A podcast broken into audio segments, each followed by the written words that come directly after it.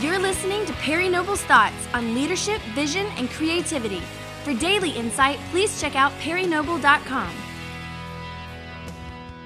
Hello, and welcome to the Perry Noble Leadership Podcast. We are grateful that you've joined us today. My name is Shane Duffy, and I'll be our host today as we ask Perry Noble your questions. Last time we were together, we told you that we wanted to get you guys to Twitter in some questions about leadership. And so we're going to jump on those today. We've got the top 10 questions, and so we're going to run through those. Hopefully, we'll have enough time for all of them. But before we do that, I just wanted to remind everybody out there and also make a special announcement about our New Spring Leadership Conference that's happening on September the 16th, 2010. This week, we announced we're dropping the price to $99 a ticket. The reason we do that is because we have a philosophy here at New Spring. We simply are not excited about making lots of money. We find out what something's going to cost, and then we're going to price something at a place where we don't come out that far ahead. We simply want people to get encouraged by and be a part of what we're doing. And so, with that, I'm going to turn it over to Perry to t- so he can tell you a little bit more about who's coming and, again, the information on the price. Yeah, you know, we were really, you know, signups were going really good, and we could have filled this thing up at 149. But once we started looking at cost and expenses and realizing, oh my gosh, um, we could really cut this price, and a lot more people could come and hear um, from some some great leaders. We slashed it to 99 bucks. So 99 bucks for one day of teaching from Francis Chan, Mark Driscoll, Steven Furtick, Judah Smith, Jud Wilhite, and since it's uh, New Spring Church, they're going to let me speak. Um, so we're really excited about the. And listen, it's going to be six speakers in one day. So there's going to be like the band's going to do a song, then a speaker, then a song, then a speaker, then a song, then a speaker, and it's. I mean, it's going to be intense, and I'm per. I, I'm I'm just personally looking forward to this event. So 99 bucks. Um, and you can register at that price. I'm looking right now. August 13th, yes, actually, um, you can see how professional we are here at the Perry Noble Leadership Podcast. August 13th is the deadline. So if we got people going, I didn't know, we don't really care because we just told you August 13th. 99 bucks. It's a steal. Register now. Register a friend. Register an enemy. Register everybody you can because it's to be it's to be so much fun. Yeah, there's no doubt. Just uh, for myself, I know I'm excited about being here, and uh, it's going to be an amazing day. So, out there, the best $99 you can spend for leadership instruction in 2010. Oh, that includes that includes lunch too, Shane. Oh From yeah, Chick Fil A. We will feed Chick Fil A you lunch. Chick Fil A, and we will have with and without the pickle. So With and because without people the get pickle. upset about that. I don't even Yeah, understand. once the pickle's on there, it tastes like a pickle. it anyway. does, man. But I love pickles. I love the pickles hate on my chicken pickles. sandwich. I like cheese on mine. Can we get cheese? yeah, absolutely. We'll take Okay. care. We'll get you one with cheese. All right, here we go. Let's jump into these questions. We are excited about uh, the questions, and they're certainly a diverse set of questions. So we're just going to jump in and take them from the top. Uh, question number one is from at Benjamin Bowen, and he asked, I'm sorry, at Benjamin Bowman, and he asked the question, Perry, what is the most essential lesson in leadership? Um, you know, it's really funny when you go to a bookstore, the number of books on on leadership, and I, I would say that the I even hate to use the term, but the um, secular world would answer this different from church world. Uh, I would say to specifically church leaders, the most essential lesson in leadership is learning to listen to the voice of God and doing what He says. Um, I, I, it really it really doesn't get any more simple than that. If you go back to Scripture, and this is something that God um, taught me years ago, but is continually to teach me now. If you go back to Scripture, every leader um, who accomplished something great uh, didn't do it because they came out of three or four or five year meetings having to do with strategy. Now, I'm not against strategy. I'm just saying when strategy trumps spirit, it always sucks. Um, the S is that's the Baptist in me bringing out the alliteration. But I, I learning to every one of those leaders in the scriptures that did something great, they just learned to listen to God's voice and then do what God says. Because at the end of the day, if you're a church leader, um, God's not going to tell um, 78 other people who live in another state who barely know you what is best for your church. Um, God's going to let you know. God's going to let your leadership team know. Um, but I, I I wish I had a longer answer for that, but it's listening to the voice of God and doing what He says. Which I think one of the reasons so many times we as leaders um, start making mistakes is because we get so busy doing the ministry that we don't carve out time to actually listen to the voice with God, long walks with God, time with God. Um, there is nothing more valuable for a leader than to listen to the voice of God and do what He says. I mean, you go through the book of um, uh, Exodus, Leviticus, Numbers, Deuteronomy, and you know one of the most common phrases in those four books is, "And the Lord said to Moses." And the Lord said to Moses, and the Lord said to Moses. Moses didn't have a clue what he was doing. He did not have a 15 year strategy, a three year growth plan, you know, seven steps to freedom, um, 14 ways to go across the Red Sea. All he did, and he's one of the greatest leaders in the Bible, was listened to God's voice and then did what God said, and he was able to lead a, over a million people from a land of slavery to the land of freedom. So that that would be the that would be my answer. That's a good answer. I'm going to divert from the questions real quick because we're going to talk about hearing the voice of God because we had that question asked. But Perry, let's say you've heard the voice of God. What advice would you give somebody to get over the hump and actually do what He's asked them to do? Um, if you've heard the voice of God and speak to you, um, then it's it's already scary. Um, I heard Pete Wilson say this in a message today um, at our church. He spoke today at our church. He said, When is the last time in the scriptures that God ever asked anyone to do anything that was easy? And I was like, Oh my gosh, that is so true.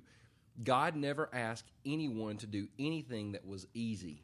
And so, understanding when you hear the voice of God, communicate to you that, that the vision he's going to give you is overwhelming. Because if you could accomplish that vision apart from the provision of God, then that vision didn't come from God because God never would never ask us to do anything that we could accomplish in our own strength because we've got to understand at the end of the day how desperate we are for him.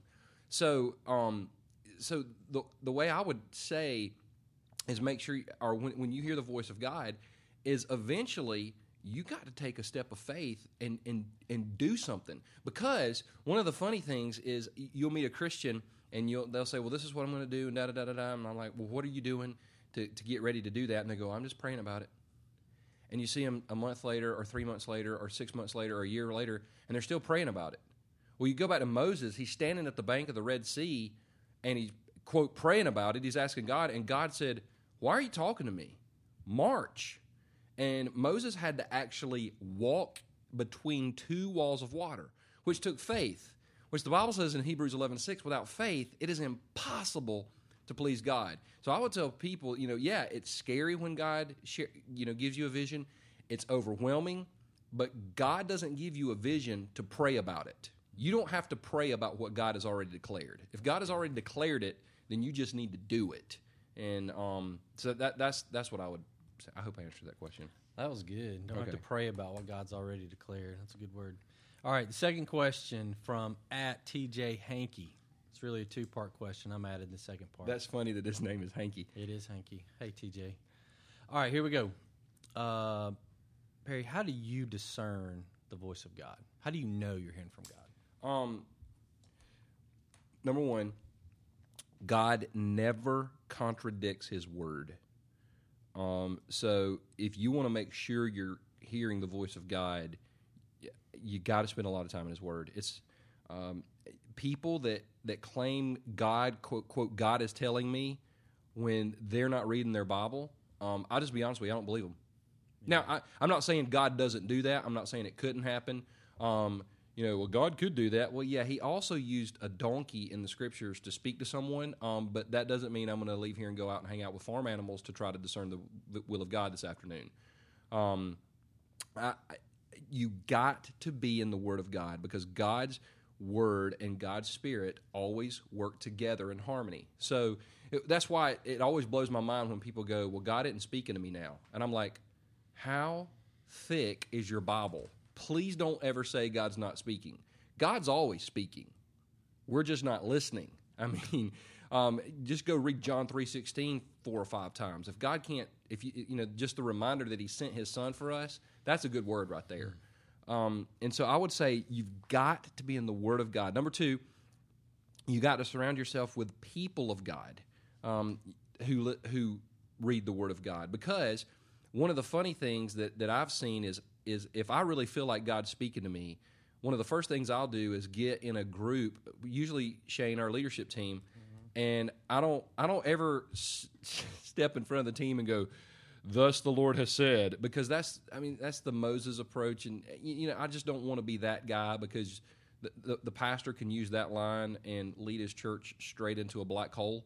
Um, I'll go, guys. I really feel like God may be saying this, or I really think that God may be saying this. And after I've prayed through what I feel like He's telling me, and then I listen for people to either speak to that um, or speak against that. And if some of the godliest people that I know and love and respect go, "Hey, bro, I don't, I don't think you're going down the right path," then as a leader, I've got to place myself in a position of submission to the people around me and go, you know what? Let me pray through that and see.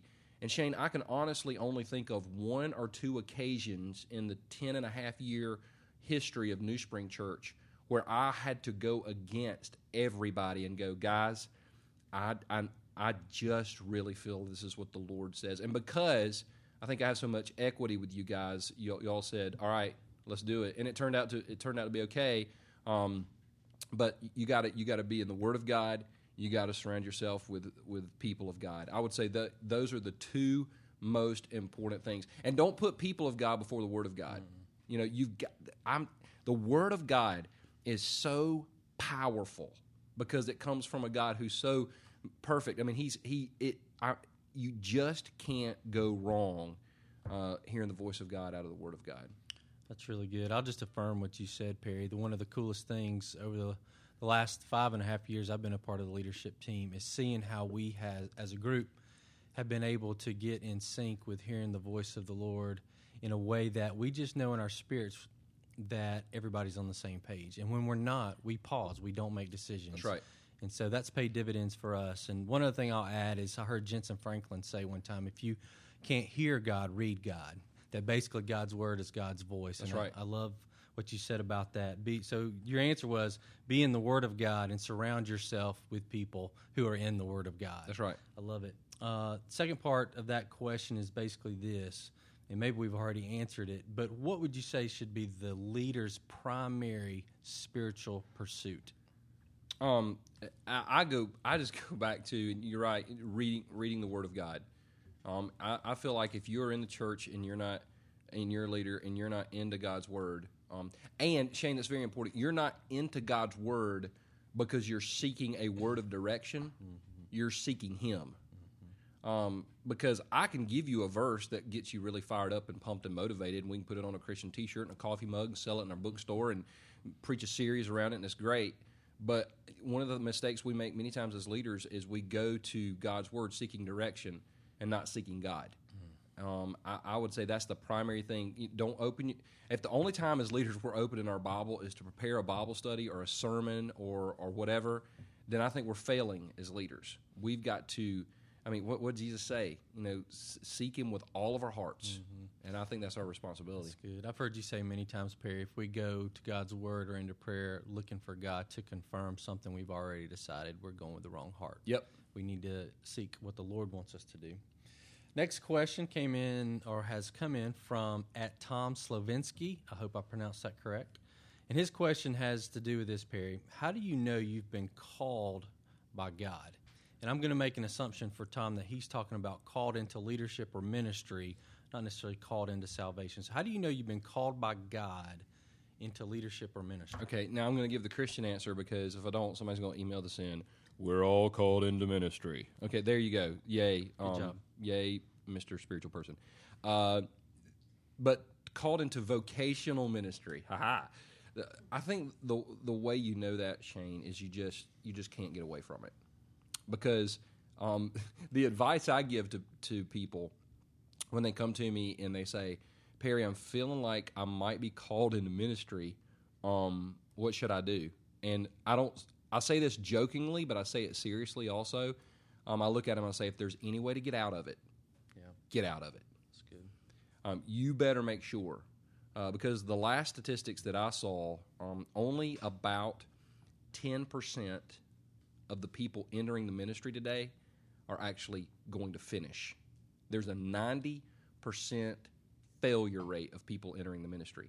That'd be like saying, "Hey, man, um, we're going to go skydiving." and he, there's 10 of us and we've got 10 parachutes now only one's going to work on your mark get set go nobody wants to take so i tell people you you better make sure you better make sure that you're called by god to go in the ministry because i can get a bunch of people in a room and talk about the calling of god and we can stir up emotions and we can make people want to go in the ministry but at the end of the day there needs to be a um I, I, I don't have anything else to do with my life other than this because honestly, I mean, I've had people ask me, Perry, if you weren't in the ministry, what would you be doing? Shane, I don't know. I don't know. I don't. I don't. I don't have this secret, um, sec- secret in the back of my mind. Like, um, okay, thinking about ten years, I'd rather go do this. I, I don't have that. It's like I can't help but do what I do. I mean, I just can't help it. Yeah, that's good. You know, Perry, you prove out something that I think the Lord showed me a while back that calling is simply burden plus opportunity. And burden is what you just described right at the top of that. That is something you can't not do. And that's either vocational or not vocational. When the Lord has, like you said, everybody's in ministry, that's the church answer. But in reality, God will place a burden on you. And when He presents an opportunity, that equals your call. The that's, other, you know, the, Shane, the other thing that popped in my mind is look for affirmation from godly people. Mm-hmm. Not from all people, but from godly people. Like if you think you've been called to sing, and you got a bunch of godly people telling you you can't sing. Like you, you like you should not do that because every time you do my birds crawl into the corner of their cage and they mess all over themselves and they want to die. Because like you should never or you got guys that go um, i'm called to preach. And then you listen to them preach and you go uh I, um wow. Listen i'm sure you love people and but you shouldn't you know I, I'm, I'm serious. Well i'm like me i know i'm not called to organize anything like I know that's not my gift. If if I announce to our staff we're having a big event and I'm organizing it, all of our staff would leave the ministry and go work at Zaxby's. I mean, I, I just, it's just insane. So I, I'm just saying, look for the affirmation of of godly people. One of the ways I knew I was called is I got saved on May 27th. The next week, I started teaching Vacation Bible School. Um, that Thursday in Vacation Bible School, I spoke to seven sixth graders, and four of them gave their lives to Christ. And the youth pastor in my church came to me and said, I think you might be called to preach. And he gave me another opportunity about three and a half weeks later on a mission trip. I spoke in the basement of some church in Maryland.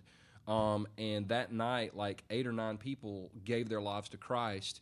And it, it was, and he came to me and he said, Yep, God's called you. And, and I, I still had to pray through that because I didn't want to be called by man. I wanted to be called by God but it's you you seek the affirmation of of godly people. That's good.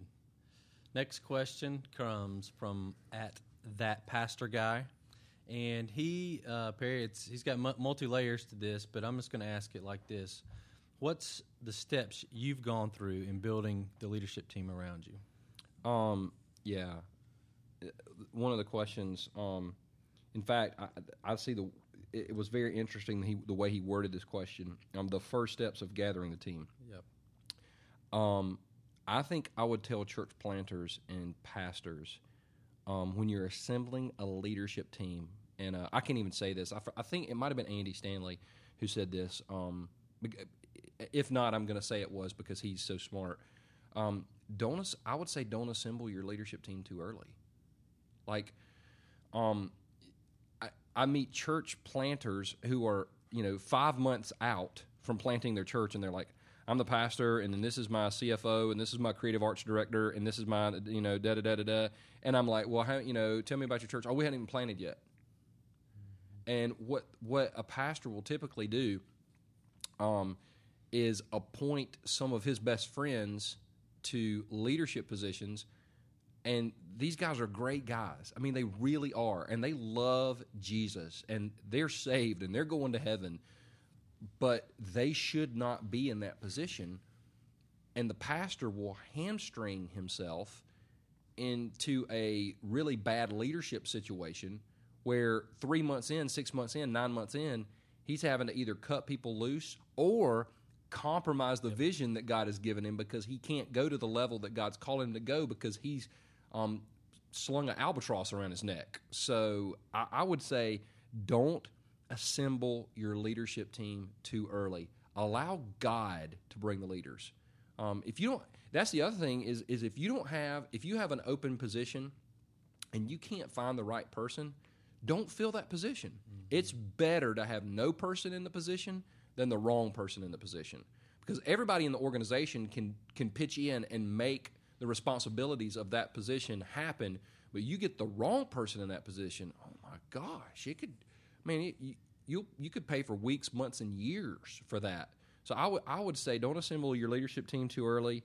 Um, you know how to assemble your leadership team. Um, I, wow, pray. I, I, uh, seriously, because God will confirm to you who who does and who does not need to be on that team. Um, those are just some of the things that popped in my mind. That's good. And can I follow up with that? The reason for not putting your leadership team together right from the get go is simply none of you have experience, right? You need Right. to see who can execute the roles you're you think they're going to be able to do before you give them that responsibility. Otherwise, you're in the, the situation you mentioned earlier. And I know just sitting in your coaching network several times, I mean, that's the dilemma many of those pastors have been in. They're saying, how do I transition my mm-hmm. team when I've got this guy who's awesome and great, but just simply can't do the work? And it's maybe because they put their team together too early. Yep, every time. All right, next question comes from at Nolan Galido, cool name. Uh, here's the question. Galido. He wants you to talk about servanthood and basically this, just from your perspective uh, uh, as the senior pastor uh, of this church. How do you view servanthood? What's your responsibility on servanthood? And then, can somebody uh, serve too much and get overworked? Um, yeah, I'll answer that uh, two ways. Uh, the first thing is how do I view servanthood? We're all in the church, especially those called in vocational ministry. Um, the leader, I've heard people go, "I'm a leader." Well, that's great. The leader is the first to serve. Um, Jesus was the first to serve. I mean, good gosh, man, what John thirteen, where he washed the disciples' feet. And so, if you're not a servant, you're not a leader. Um, you're a dictator. You're a butthole, but you're not a, a, a spiritual leader. Um, so I, I, I would say um, you've got to be willing to serve. I remember one time, I never will forget this. Uh, I I was doing some type of interview or something, and I mentioned I was talking about Lee McDermott, our um, Anderson campus worship leader, and uh, he is he well, actually he's over all the worship leaders, and um, he was we hired him four or five months in, and he's just he's been with me now for ten years, and I was mentioning then in the early days and even now, because somebody asked me about Lee's job responsibility, and I'm like, well, he leads worship, um, he leads the singing, um, but his job responsibility is to do anything that the church needs him to do. And so, uh, if I called a staff meeting and said, guys, I need you to stack chairs, um, Lee would go stack chairs. He's got that kind of heart. He's just willing to do that. Well, I remember there was um, there was a worship leader um, listening or whatever who was, um, I would say, an arrogant prima donna. Yeah, I can say that because I'm not going to mention his name because I don't really remember who it was. But he got so PO'd, and he was like, "You can't ask a worship leader to stack chairs. His gifting is leading worship." And my response to that was, "Yes, his gifting is leading worship. His calling is to serve." And if you ever let your gifting over, you know, if you if you ever put your gifting over your calling, then you will ultimately fail in ministry. Your calling comes before your gifting. Um, and so I so you know keep keeping that in mind is if you've got somebody on staff that's unwilling to do anything, well, I, I just don't do that. Well, I just don't do that. Well, I just don't do that. Um, they need to be cut loose th- like yesterday. I mean, it's just you got to be called to serve. Now, the pastor or the leader should never take advantage of that. But at the end of the day, we're all just called to serve. Um, the second question is um, Can a servant get overworked? Oh my gosh, yeah. Um, uh, I had a counselor tell me one time, it's one of the wisest things anybody ever said to me. Um, he was talking to me about burnout in ministry. And you hear some people go, Well, I'd, I'd rather burn out than rust out. And I'm like, well, you're stupid because both finish bad. You burn out or you rust out, and that's like both finishing bad. It's like I'd I'd rather jump out of an airplane with no parachute than drown. Okay, well both people die. I mean that sucks. Both people die. So I I don't think I really don't think Shane and I've examined um, the Bible from Genesis to Revelation and even looked at the maps a couple times. I don't see God calling anyone to burn out. I've never seen that calling. Um, and and so we've got to learn to to rest. We've got to learn to have fun. We've got to learn to take breaks. Um, my counselor told me one time, God calls those who who will not work lazy. He calls those who will not rest disobedient. Um, the longest command in the Ten Commandments is the one on rest, because God knew we'd screw that up, and He like the one on don't kill people. That's pretty simple. You should not. You shall not kill. That I mean that's pretty. That's that's pretty blunt to the point. The one that you shall not, you know, you need to take a rest, you need to take the Sabbath. That's a long command. And I love it when people go, well, that was the Old Testament. I don't think that that exists anymore. Okay, so then we can kill people, right? Because I mean, that's that was in that same category. So, um, if you don't rest, God's going to kill you. Uh, I, I, I would say, don't. Yeah, a servant can get overworked uh, because the other reason, Shane, that we can get overworked is honestly, we we say we believe in the sovereignty of God, but we don't actually believe in the sovereignty of God because we'll go, um, oh my gosh, if I don't get this done, if I don't get this done, if I don't get this done, hey, you know what? If you don't get this done, quote unquote, whatever this is, He's still God. He's still faithful. Um, his mercies are made new every morning. Um, the sun's still going to come up. And if the gates of hell are not going to prevail against the church, um, then your inability to not get something done isn't going to cripple it either. So I, I would say you got to trust in the sovereignty of God. That's really good. You know, the thing that puts those two together is a servant that's overworked is probably one who's not observing the Sabbath. And I just read through uh, in the book of Exodus how the day before the Sabbath, God provided a double portion. God provides for the time that He wants us to rest, and not doing that is simply not trusting Him. Yeah, the other thing about that, Shane, is uh, we've made insane breakneck speed in the church normal and even spiritual. And it's not. I mean, I was reading a Max Lucado book about seven or eight, no, no, no, no, no, no, about 15 years ago. And I forgot what book it is, but it was, it was a really interesting chapter because Max wrote a chapter on Sabbath. And he said, if you read through the Gospels, um, in the in the last week of the life of Jesus, you can't find one single account of him doing anything on the Sabbath. So, on the last week, which I would say is probably the most important week, one of the most one of the most important weeks of his life, um, the Son of God submitted himself to the Word of God and took a Sabbath as an example for us. And by the end of that week, look what he accomplished. The resurrection, that's a pretty big deal. Like I'm, I'm pretty pumped about that one. So I, I would just say you, you got to learn to take a Sabbath because you can get overworked. So true. And can I just repeat, Perry, what you said? I thought it was so good. If you put your gifting over your calling, you fail. That's right. That's just a really good point. All right, the next question comes from at follow Tim. And his question is a practical one. Uh, he said, Have you considered worship music delivered over video to campuses? How was it received when we had Mercy Me? Um, it was received wonderful when we had Mercy Me. Uh, people, I actually talked to a lady that attends the Greenville campus, um, and everybody loved it. It was great, and so I would say, and this is this is um, Tim, this is my opinion. Um, I would say for an occasional song, or for a group like Mercy Me, it is a great idea, but I don't think it works on a consistent basis. And the reason why is if you're a multi-site church, um, I think it is essential to have a worship leader slash worship pastor in front of those people every week because he is going to be, or, or she, and she, you know, whatever. Um, hopefully, saved an email there. He or she is going to be um, the most visible person on that campus. It's not really going to be the campus pastor. It's, it's going to be the worship leader. And so the people coming to that campus need a really do need a person to to identify with. So I would I would say for us, the way we've approached it is there have been times that we have broadcast a song, um, and uh, MercyMe, I think, was the only time we've ever really broadcast an entire service. Uh, I, I would just say for us, we've we've discovered that people really do enjoy the live worship leader. Um, I think I think there's something about a connection there that people are seeking um, each and every week. Yep, I agree with that. It's a good answer. Uh, next question comes from Explosive Dest. D E T I like D E that. S T. That's just Boom! bizarre.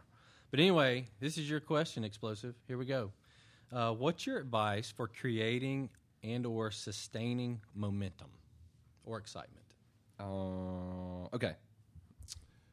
Um, I, I, I would say the first thing is the pastor or the senior leader, senior pastor, chief, head honcho, whatever you call yourself.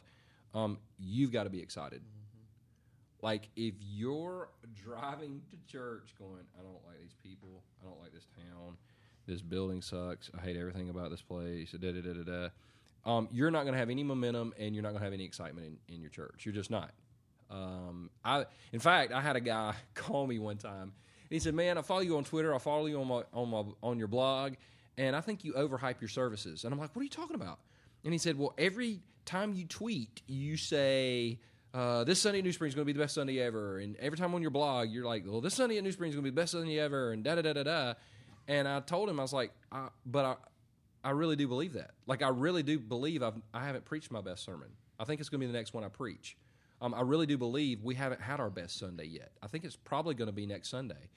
I, I really do believe that we haven't had our best year in ministry yet. I really do think that year is coming. Um, I really do think we haven't hit our stride yet. I think that's coming. I, I really do believe with all my heart that our best days are ahead of us. We say around here all the time, the best is yet to come. That's not a cute phrase. I mean, I freaking believe that with all my heart. And so I would say that if you want excitement in your church, um, you've got to be excited. Who was it? Was it one of the Wesley brothers, or was it Jonathan Edwards? That said I set myself on fire and people just come and watch me burn. Is was One of the- those guys. One of the church fathers that was really smarter, much smarter than me, um, but did not podcast because He's dead. he's yeah, he is. Anyway, but he, I, I, I'm you've got to be excited, and that that works for a, a worship leader, um, a youth pastor, a children's pastor, whatever. Um, if if you're not excited about the ministry you're leading, then the people following you will never be excited. Never, never, never, never, never, never. So I, I would say that's one of the the top ways. Oh, One of the one of the most practical things we do, Shane, is we try to stretch out times of momentum. Like, for example, I notice a lot of churches do their really hot series um, in January, like their relationship series in January, um, and they'll do another one in August. Well, the, the thing we discovered is people starting the second week of January till about the middle of February, and it's starting about the second or third week of August until the end of September, people are going to come to your church. You could preach on the book of Leviticus, and people would show up because for some reason, those times are times when people are talking about refreshing, renewing, you know, rededicate. It's, I even I hate that word. I should, so, but you know what I'm saying. People are talking about those things. Um, so one of the things we've done is like we'll put our relationship series at the end of one of those times, or we'll put um, a parenting series or, or a money series or a hot topic series at the end of one of those times. That's one of the practical ways you can do it. But honestly, I'll go back to this every day. It's my trump card. Listen to the voice of God and do what He says because we've got, I think, for our church, a really exciting plan for this fall, and it's starting. It's kicking off here in a few weeks and it, it we literally have a great plan up until December, and then only God knows what we're going to do in December. Um, we're still praying through that, but I'm so excited because Shane, the plan that we've put together was prayed through. It we sought the Lord. It, it's exciting. It's awesome. Um, at the end of the day, we didn't come up with that.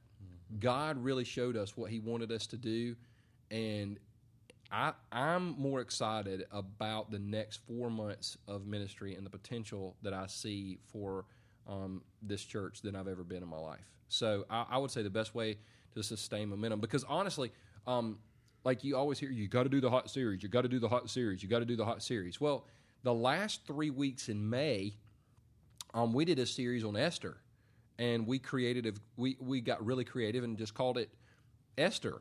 Um, that was the name of the series, and we had a lot of people show up for church in a time when the church typically really declines. And you know they'll say you, you got to call it something that's hot. Um, Esther reminds me of, of a grandmother or something like that. But people showed up to church, and I, it's not because we were so creative and so smart. It's because we really did listen to God, and then we did what He told us to do. Yep. You know, one thing, Perry, you taught me uh, that you can't do, and that's manufacture excitement. If you manufacture excitement for something, it's going to fail. If you can't be genuinely excited about it, then you don't need to do it. That's good. Got to pay attention to the cringe factor. Uh, last question, um, and this comes from at Lance Crawford. We've got time for this, I think. Uh, it's this very simple, Perry. What's your top 10 tips for church planners? Um, the first one is listen to the voice of God and do what He says. Number two, listen to the voice of God and do what He says. Number three, listen to the voice of God and do what He says. Number four, listen to the voice of God and do what He says. Um, I don't, I don't know that I would uh, give ten, but I've, I've blogged on this before. I've got a on my blog. I've got a little um, section called church planting, and you can go there and click on that, and it's got some stuff. But I would tell church planners, um, you got to dream big like if you're not dreaming big, then don't plant the church. Don't plant the church, and don't apologize for for dreaming big. Um, and dream big wherever you are, because we've heard some people go, well, "If I was in Chicago, or if I were in Atlanta, or if I were in L.A." Well, you are where you are because God put you there. Mm. So stop stop wishing you were somewhere else, and just be faithful where God planted you, and and dream big.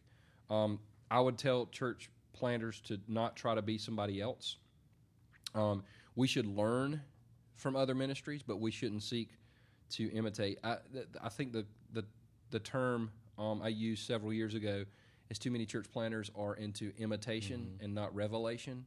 And um, if you seek to imitate somebody, then it's going to fail because God already has that. Yep. Like God already has Andy Stanley. God already has Steven Furtick. God already has Mark Driscoll. God needs you to step up and be you. Um, the, another mistake is not growing as a leader. Um, in the early days of a lot of church planters um, ministries, they, they're really desperate. But when their church starts growing and they begin to see some success, a lot of them want to um, hit the book and the speaking circuit, and they've only been doing it for half a year. So mm-hmm. I would say you got to continue to grow as a leader.